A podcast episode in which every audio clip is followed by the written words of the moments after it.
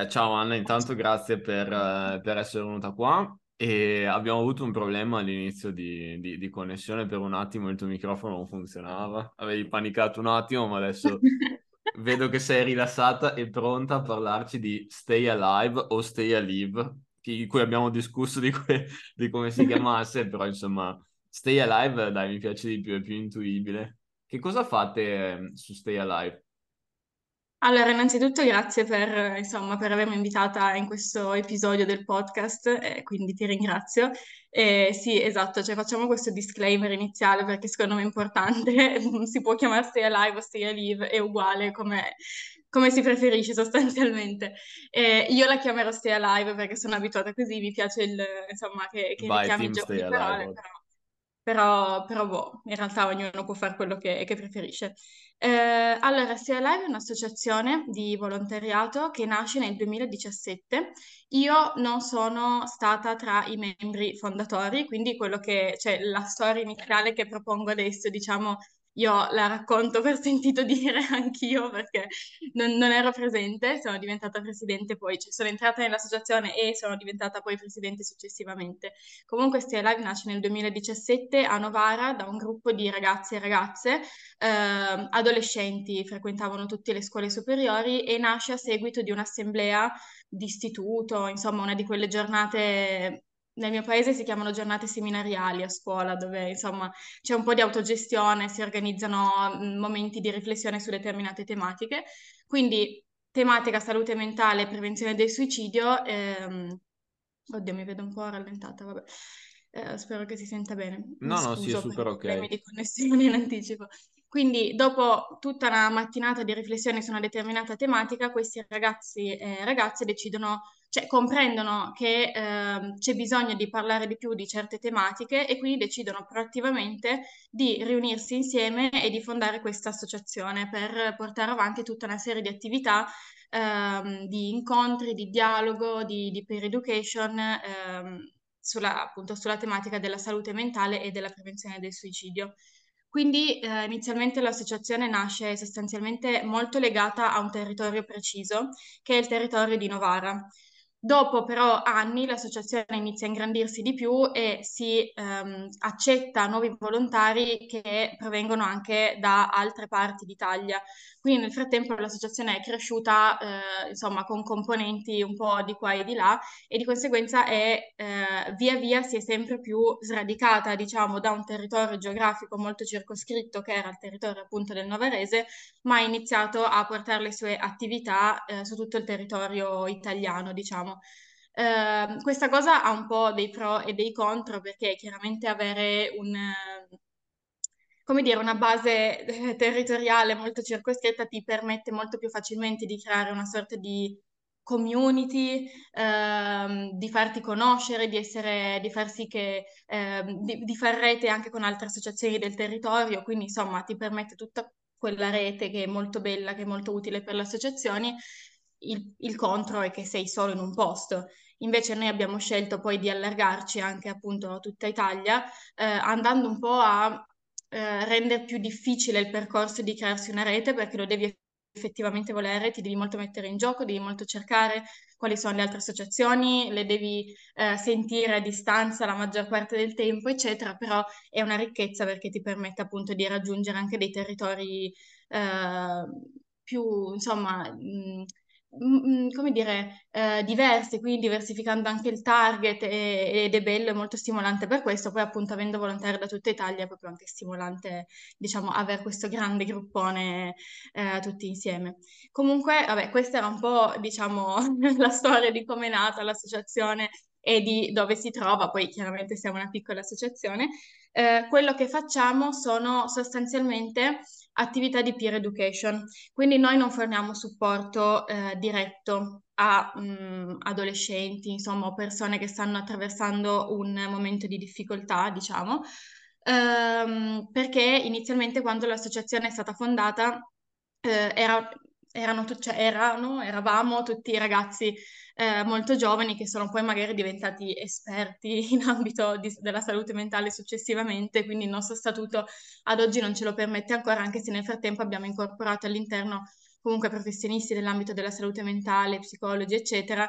Di conseguenza, effettivamente adesso potremmo anche svolgere delle attività di supporto, stiamo un po' cercando di capire come fare. Però diciamo che il nostro core principale sono queste attività eh, di mh, educazione tra pari, mi viene da dire. Sostanzialmente quello che facciamo eh, procede parallelamente sia eh, online che offline e diciamo che quello che è il nostro obiettivo principale è proprio quello di creare degli spazi di dialogo con ragazzi e ragazze adolescenti dove sia possibile conversare sulla tematica suicidio, prevenzione, salute mentale, promozione della salute mentale e cose così. Questo, dove lo fate, eh... Anna? Scusami, dove lo fate? All'interno delle scuole o organizzate dei setting specifici? Allora, eh, dipende in realtà. Noi siamo molti, molto, molto aperti eh, ad accettare vari tipi di collaborazioni e a creare vari tipi di eventi, proprio perché pensiamo che eh, sia proprio la chiave appunto per raggiungere anche target effettivamente diversi.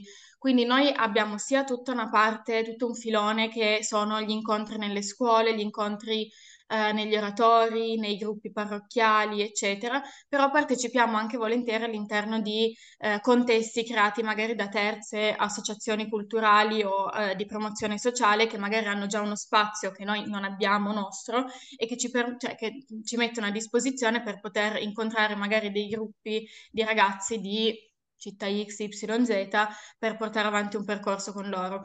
A volte noi portiamo proprio avanti un percorso strutturato, quindi magari tutto un anno di incontri a cadenza bimestrale, a volte invece magari facciamo solamente un incontro, um, però ecco, tutto in maniera molto trasversale. Entrare nelle scuole, che diciamo è il motivo per cui l'associazione era nata, perché inizialmente mm-hmm. si pensava di... Um, cioè l- l'attività principale era proprio andiamo nelle scuole e parliamo, andiamo a fare informazione, sensibilizzazione e prevenzione del suicidio. Diciamo che è una cosa che è molto difficile da far ingranare effettivamente. Sì, non sei la, non sei la prima che, che, me lo dice, anche noi comunque di un'idea lavorando su altri temi, ma comunque sempre uh, occupandoci di sensibilizzazione, informazioni, entrare nelle scuole, a meno che non ci sia un interno, diciamo così, è piuttosto mm. complesso anche a titolo gratuito. È vero, esatto, anche perché noi entriamo sempre a titolo gratuito, quindi nel senso... Sa va a salire. Eh, esatto, cioè Ok, a volte magari osiamo chiedere un rimborso spese, ma ti dico la maggior parte delle volte neanche quello. A proposito vabbè, di sì. questo, eh, volevo collegarmi prima mentre parlavi, ci stavo pensando. Ho fatto questa domanda anche a Daniele di Serenis, che è il fondatore di, di Serenis, uno dei principali, per chi non lo sapesse, eh, fruitori di psicologia e psicoterapia online.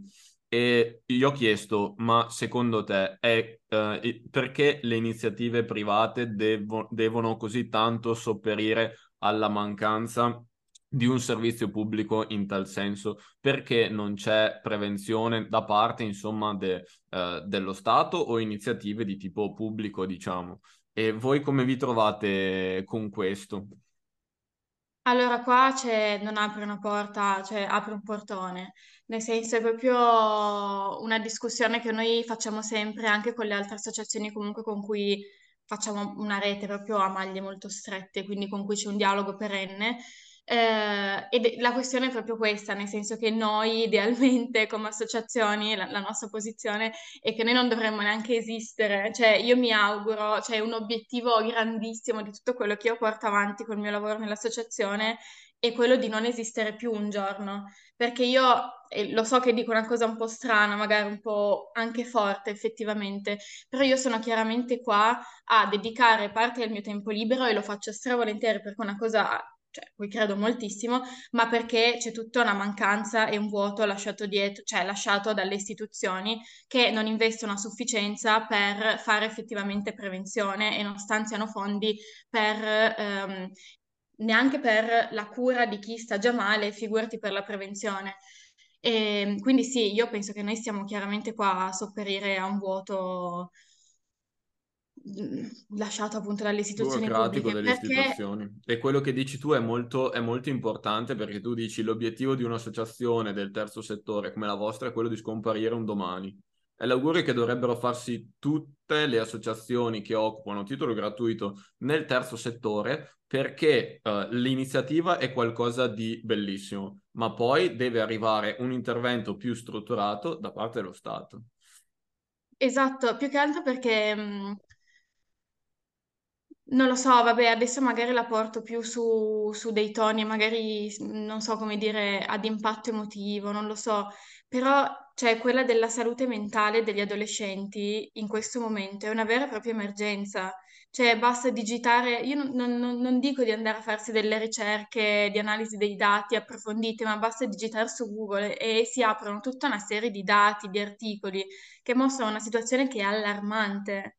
Sì, e sicuramente ne E allegherò quindi qualcuno anche a questo episodio perché giustamente è, è giusto che, che, mh, dare insomma un adito a, a, queste parole. Io lo so, essendo uno psicologo, lo capisco benissimo e all'interno delle scuole, soprattutto dove gli adolescenti passano la maggior parte del loro tempo, uh, la figura dello psicologo scolastico è ancora, è ancora assolutamente uh, sotto, sottosviluppata. Uh, pensare che solamente quest'anno il nostro istituto è riuscito ad avere uno psicologo scolastico soltanto perché c'è stata, diciamo, una riunione dei comuni per cui tre di- differenti e larghi comuni si sono messi in accordo per poter stanziare i fondi per una cosa del genere.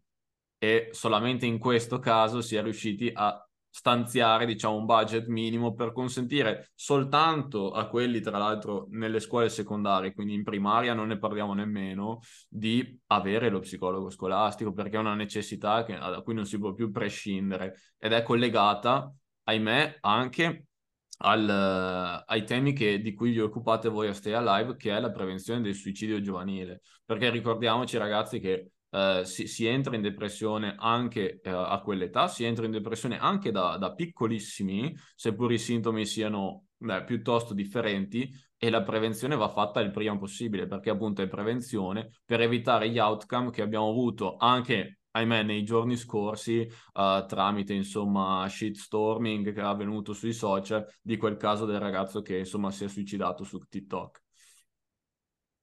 Ma anche perché poi mh, mm, Basta anche ascoltare la voce dei ragazzi e delle ragazze adolescenti in questo momento. Quello che io dico sempre è che ehm, queste nuove generazioni hanno fatto proprio un lavorone gigantesco, secondo me, perché sono riusciti di molto a togliere lo stigma, il tabù nel parlare, nell'affrontare tematiche riguardanti la salute mentale in generale e anche condizioni di sofferenza più o meno gravi. È una cosa di cui tendenzialmente, poi c'è ancora tanto lavoro da fare, però si parla, si affronta senza troppe vergogne e di conseguenza ehm, loro hanno proprio tanta voglia di, di, dialogare anche con qualcuno che sia un pochettino più adulto per vedere certi bisogni riconosciuti, validati, eh, insomma per, per, per, vedere che si sta, per, per sentirsi parte di un ambiente effettivamente inclusivo, no? E invece Sono quello che d'accordo. noi, noi, vabbè, io mi metto già tra i vecchi, poi sono in un limbo, però ehm, quello che noi non siamo riusciti a fare invece, noi vecchi, diciamo, passiamo questo termine, è stato invece eh, venire incontro a questo lavoro enorme che queste nuove generazioni hanno fatto e non siamo riusciti a creare degli spazi di dialogo effettivamente per, per questi ragazzi e queste ragazze che quindi rimangono con un bisogno estremamente frustrato e alla fine poi eh, finiscono a parlarne solamente tra di loro, sui social, eccetera, quindi manca anche poi tutta quella componente magari più educativa che potrebbe eh, venire effettivamente messa in campo in un, per esempio anche se in un ambiente scolastico, degli, ma anche solo con degli incontri, con degli psicologi per parlare di determinate tematiche, piuttosto che con delle associazioni, eccetera. Ma purtroppo non... Ehm, non si è ancora compresa forse l'importanza, l'impatto che, che queste tematiche hanno nel- nella vita del- degli adolescenti effettivamente, ma forse anche alla base ancora quanto ehm, intervenire in adolescenza su determinate problematiche, difficoltà che possono sorgere, sia preventivo di cose, cioè di, di- di certe sofferenze poi nell'età adulta, perché comunque eh, Secondo me, ehm, l'adolescenza è proprio una fase, specialmente la prima adolescenza, è proprio quella fase della vita in cui dici, ok, eh, posso iniziare a pensare per me e a definirmi con le mie azioni, non ci pensano più tanto mamma e papà, adesso sta a me. e in base a tutte quelle scelte, ai contesti che frequenti, alle persone che frequenti, eccetera, formi poi la, la tua personalità adulta e quindi una sorta di filtro con cui poi tutte le cose che ti succedono vengono in qualche modo elaborate, interpretate e da cui dipende poi il valore che tu dai a queste esperienze qua. Poi chiaramente niente è eh, irrecuperabile, immodificabile, c'è sempre possibilità di cambiare, migliorare, slash peggiorare, eccetera. Eh, però diciamo che riuscire a in qualche modo prevenire certe situazioni in adolescenza fa sì che si strutturi una personalità che sia subito più armonica fin da subito, andando incontro poi a una vita adulta molto più serena. Assolutamente. Che poi invece in età poi adulta affrontare certe tematiche è possibile, ma diventa sicuro, cioè ti chiede comunque quella fatica in più, secondo me. Quindi sì, diciamo che abbiamo una finestra, abbiamo una finestra di, di apertura mentale sempre più ristretta, più avanti si va con l'età.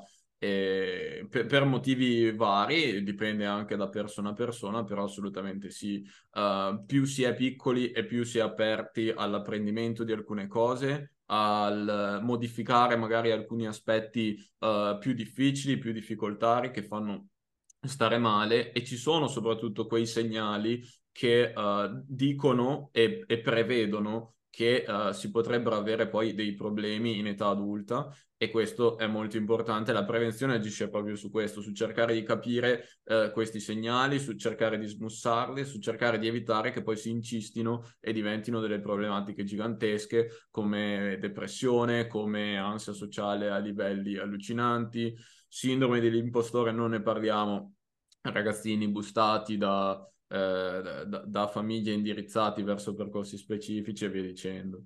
Una cosa che volevo chiederti, eh, che in parte hai già risposto, riguarda i tabù e le paure degli adolescenti. Pensi che parlare di suicidio all'interno delle scuole o all'interno di gruppi parrocchiali sia un tabù o come dicevi prima, noti proprio questa esigenza dei ragazzi di parlarne che va oltre il tabù e la paura di questi temi? Ma allora, qua chiaramente parliamo un po' per generalizzazioni, poi chiaramente ogni caso è a sé, ogni persona ha le proprie idee e secondo me anche per rispondere a questa domanda bisogna seguire due filoni. C'è tutto il versante ragazzi e ragazze che a me sembra che tendenzialmente reagiscano molto bene a queste tematiche qua. Si mettono tutti, per esempio, tutti gli incontri che abbiamo fatto noi nelle scuole, negli oratori, quindi che prevedeva un gruppo, diciamo, eterogeneo, perché poi a volte facciamo degli incontri in cui chiaramente la partecipazione è libera ed è dichiarato che l'incontro sarà su quella tematica lì, quindi vengono tendenzialmente ragazzi e ragazze che già hanno un interesse verso quelle tematiche, una sensibilità verso quelle tematiche, quindi arrivano, sono già molto coinvolti dall'argomento in sé. Invece a scuola chiaramente becchi sia quello interessato sia quello che non gliene può fregare di meno, ma tendenzialmente chi scherza di più, chi fa un pochettino più, insomma, eh, delle battute così, eccetera, però tendenzialmente tutti reagiscono molto bene, c'è molto interesse per queste tematiche qua, ma anche perché, ehm, anche per esempio, anche, ma anche i cantanti iniziano, cioè i cantanti, quelli gli idoli dei ragazzini, eccetera, affrontano molto di più queste tematiche e quindi in realtà veramente si sta scardinando di tanto il, il tabù e appunto il pregiudizio nell'affrontare queste tematiche. Dall'altro lato, invece, secondo me c'è molto il um, pregiudizio ancora delle persone adulte che magari sono un pochettino meno informate, eh, che pensano se parliamo di suicidio poi ci saranno casi di emulazione, poi la gente prenderà ispirazione, se ne parli poi succede, che sono tutti dei falsi miti che sono smontati, insomma, dalla letteratura scientifica, ma guai a farglielo entrare in testa perché... Sì, che è quello che succede con la sessualità, tra l'altro. Fare prevenzione mm. sessuale all'interno delle scuole è sempre una questione uh, piuttosto complessa e parlo soprattutto nel caso di quei paesini uh, un po' più di periferia dove uh, non c'è così tanto movimento di idee, per cui molto spesso le scuole um, dialogano direttamente con i genitori degli alunni che hanno spesso uh, larga voce in capitolo su quello che avviene all'interno delle scuole, ma non, vo- non voglio allargarmi troppo su questo tema. No, ma guarda... Hai parlato cioè, di emulazione, tra l'altro, Anna. Mi è venuta sì. in mente una cosa, e qualche servizio delle Iene mi è, mi è balzato in testa. Aiuto. Mi è balzato in testa come i flashback uh, su, su Apocalypse Now. E senti, secondo te c'è seriamente un pericolo emulazione per quanto riguarda queste sfide su TikTok che ogni, sal- ogni tanto saltano agli occhi dei giornalisti? Uh, oppure è un pregiudizio per quanto riguarda le uh, persone che la pensano in maniera uh, piuttosto drastica e negativa sui social network? Allora, secondo me dipende molto da come se ne parla per tanto tempo, cioè ancora adesso, in realtà fondamentalmente, quando succede caso di cronaca X che prevede una vittima di suicidio, eh, è molto facile che giornalisti o mh, chiacchiere di paese, eccetera, vadano proprio molto a focalizzarsi su dei dettagli macabri, crudi e assolutamente non necessari da divulgare. Quindi l'ha fatto così, l'ha fatto laggiù, per questo motivo qui. E allora in questo caso è possibile effettivamente che possa in qualche modo ehm, dar vita a un effetto magari catena di emulazione, ma perché tu stai effettivamente dando degli strumenti su come è possibile farlo e eh, come dire, stai aprendo le porte a un contesto che ha dato vita a quella cosa lì, purtroppo. Invece, se se ne parla in maniera sensata, seguendo tutte delle linee guida che sono mh, pubbliche, insomma, eh, e che in realtà poi riguardano anche e fondamentalmente, sostanzialmente il buonsenso. Invece sì, mh, la, la letteratura, diciamo, sta studiando che c'è un effetto opposto quindi se se ne parla bene lo si fa di meno tendenzialmente, perché se ne parli bene in qualche modo stai facendo anche prevenzione e quindi eh, sostanzialmente riesci a prevenire queste, queste vittime di suicidio sostanzialmente. Cioè se io ne parlo in un certo modo, ti do anche degli strumenti per comprendere come mai è successo senza dirti il perché, il come, um, e uso diciamo quel, quell'aggancio lì per poter dire guarda che puoi cercare aiuto in questo modo qui, se stai male ci sono questi numeri, eccetera, allora diciamo che tutto viene ridimensionato. Poi chiaramente sono argomenti che toccano molto la sensibilità delle persone, però diciamo che, eh, e non lo dico io, lo dice la scienza, più se, aiuto, più se ne parla, eh, meno lo si fa.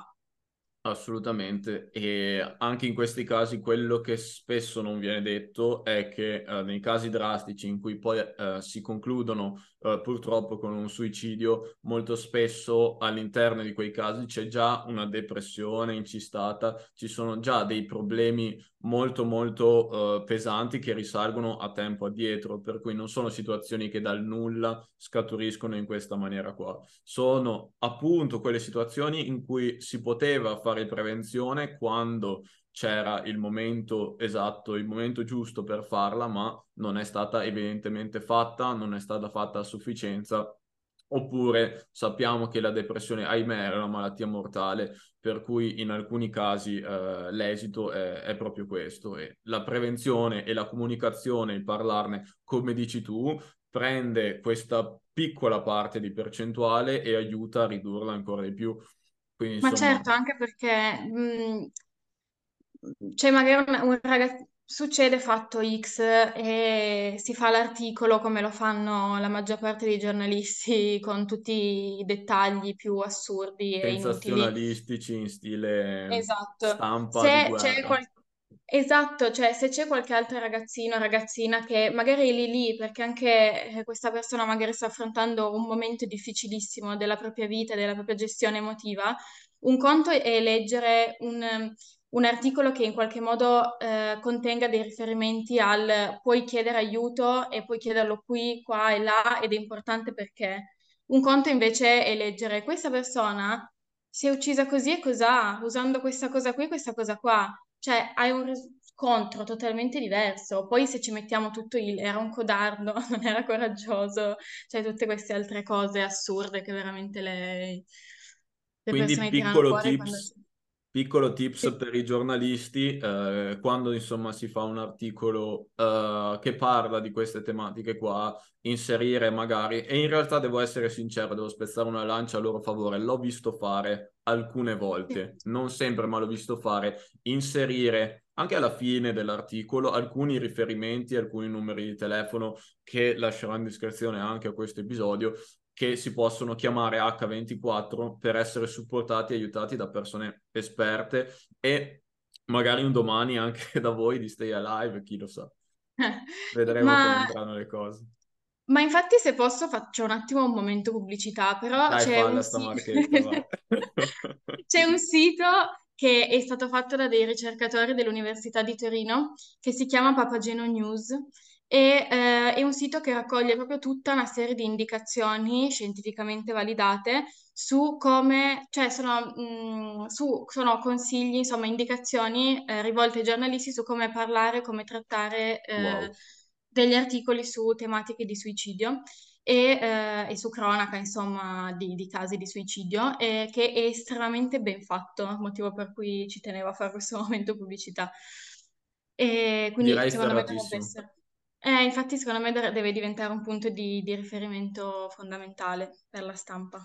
Purtroppo Zoom mi sta segnalando che tra 8 minuti e 12 ri- finirà la nostra riunione, quindi ultima, do- ultima domanda per te, Anna. E come si fa a fare volontariato per Stay Alive e come si potrebbe diventare un volontario per Stay Alive?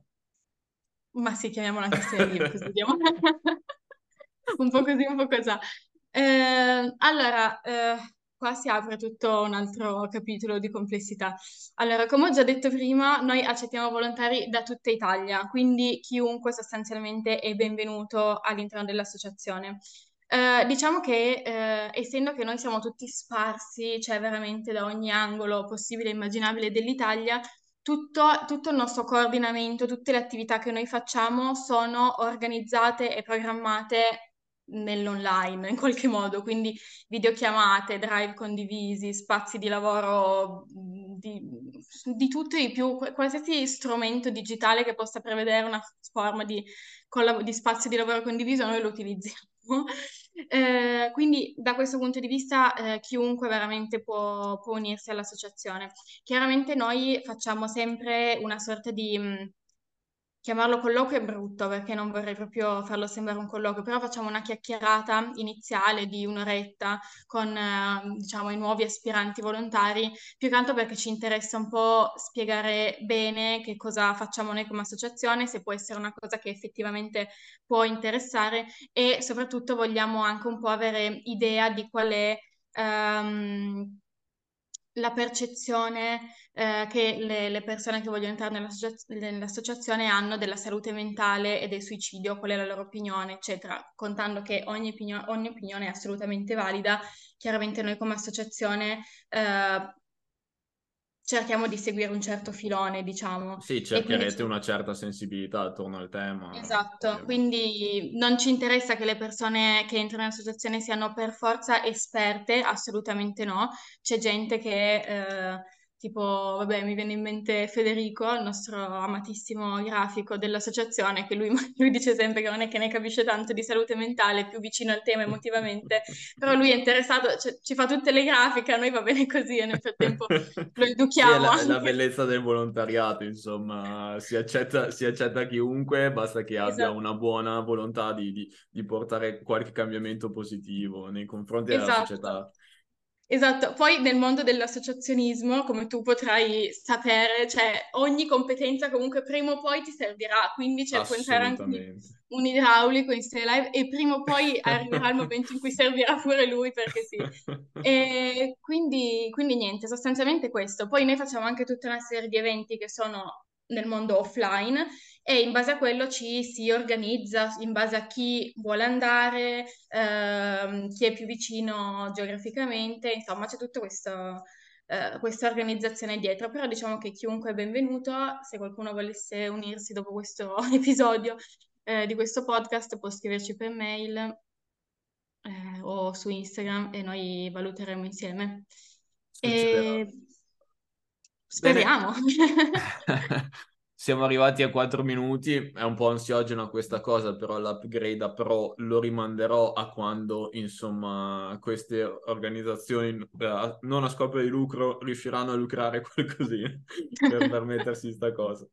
E beh, grazie Anna, è stato veramente eh, importantissimo il tuo intervento e l'unica cosa è che secondo me lo si doveva fare prima, quindi mm. veramente grazie mille uh, de- di- per aver portato la tua esperienza e la tua professionalità anche, perché sei molto giovane ma sei anche molto professionale, quindi grazie mille, è stato veramente un piacere. Grazie mille a voi.